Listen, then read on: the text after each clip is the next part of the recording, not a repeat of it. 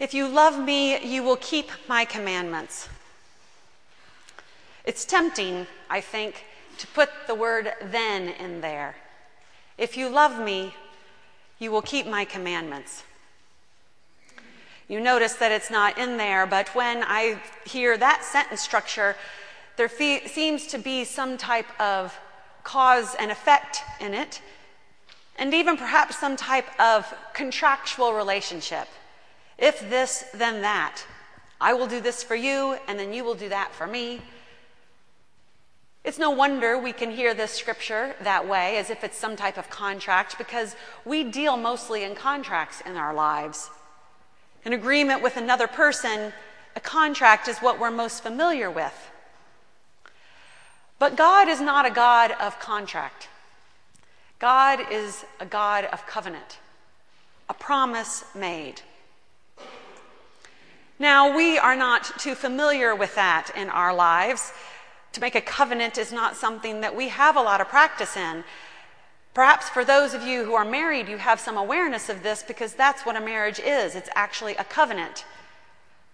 It takes a contract to get out of it,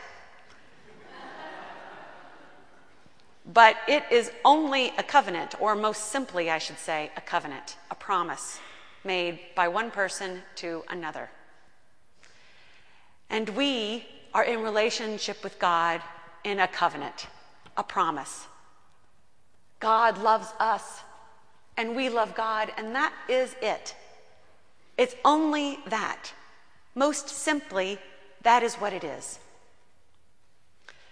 For those of you who are familiar with living in a covenant, you might hear these words If you love me, you will keep my commandments. You might hear that covenantal nature, what it is when we are when we love another person, how we will do things out of that love pick up your socks, load the dishwasher, make the bed. These are things we do out of love, not because there's some contractual agreement or we're looking to get something out of it later. In fact, when we engage in love contractually, it never comes to the fullness of what love is. And so it may even be that there are some among you in this room that don't know what covenant love is. It is what God offers us the promise. The promise of love for us. And we promise to love God back. And we carry out that promise in what we do because love is a verb. And we demonstrate love through loving. That's the way it is, is through action. And so Jesus says to his disciples, If you love me, you will keep my commandments because that's what love of me is. Indeed, to keep the commandments that Jesus gives us, the greatest one, to love your neighbor as yourself, is quite a challenge. And we might not be that inclined to do it because it does mean we have to reorient our lives. You may be aware of C.S. Lewis and his journey into the heart of the Christian faith. We mostly know him post his own commitment to Jesus as an adult man. But he was raised in a conservative Christian home, and when he was about 15, he decided that he was an atheist. Paradoxically, he said, he was angry at God for not existing.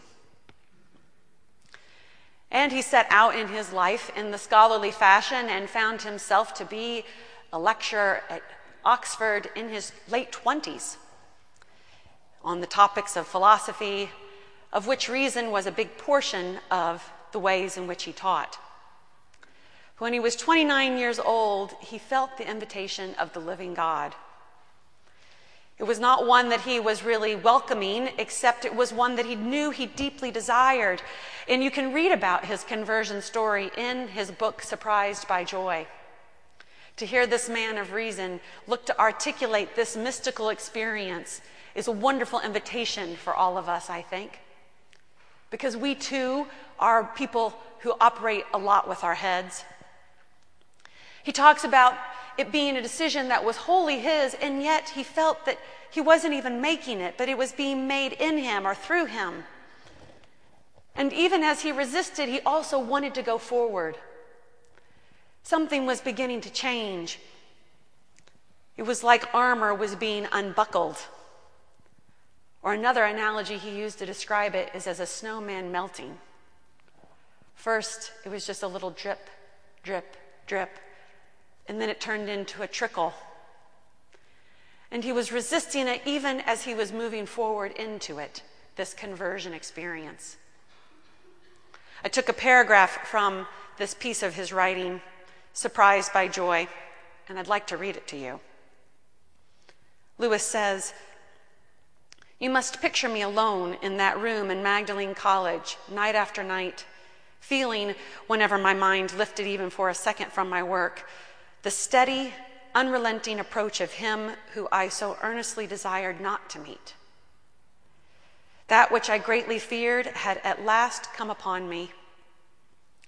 In the Trinity term of 1929, I gave in and admitted that God was God and knelt and prayed. Perhaps that night, the most dejected and reluctant convert in all England. I did not then see what is now the most shining and obvious thing the divine humility which will accept a convert even on such terms.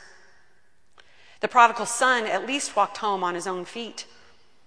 But who can duly adore that love which will open the high gates to a prodigal son who is brought in, kicking, struggling, resentful, and darting his eyes in every direction for a chance of escape?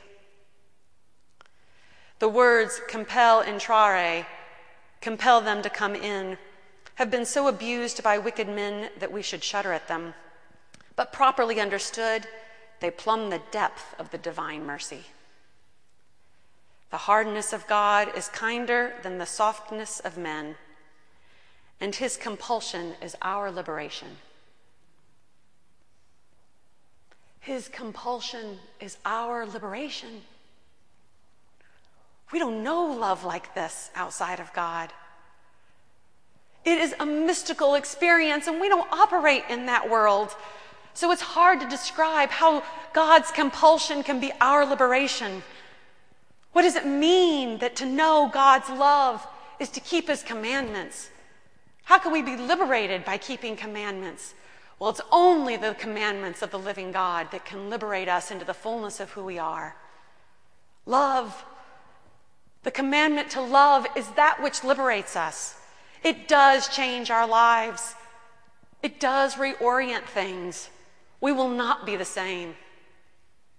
And so we probably have some compassion for C.S. Lewis as he describes himself as reluctant, struggling against the invitation of love to have its way in his life. But indeed, this is the love that transforms us, that brings us in the fullness of who we are. And those of you that know this love know that it transforms you into fuller, more fully who you were meant to be. And so you willingly go, even though it requires so much of you.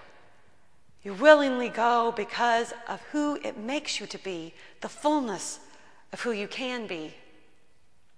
This is the invitation of the living God. This is what C.S. Lewis experienced, and it's what's available to every follower. Of everyone who desires it, God willingly gives it. Opens the high gates, even for one who comes pouting into them. Wow, what divine mercy. Come, Jesus says. You can have all of this. Yes, it will change your life. You will not be the same but you will be more than you ever imagined you could be, the fullness of who you've longed to be.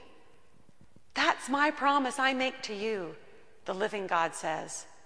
It's the promise that love is life. Amen.